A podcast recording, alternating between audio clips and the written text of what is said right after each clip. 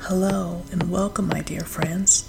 My name is Estelle Williams, and thank you for joining me for another episode of Thirty Days of Mindfulness podcast, where we take it one day at a time and one purpose each day.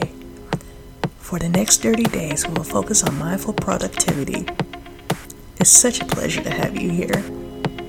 Practicing daily mindfulness will help you to embrace the present moment and to find clarity.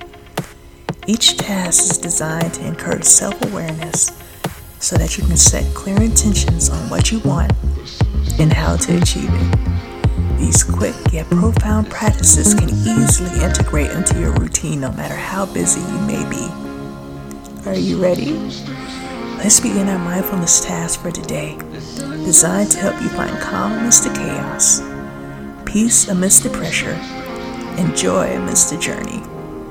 Remember, there's no right or wrong here, only the beautiful unfolding of the present moment. Let's embrace it together. Day 19 Physical Health and Well Being. 1. Assess your current health, evaluate your current physical health, and identify areas for improvement.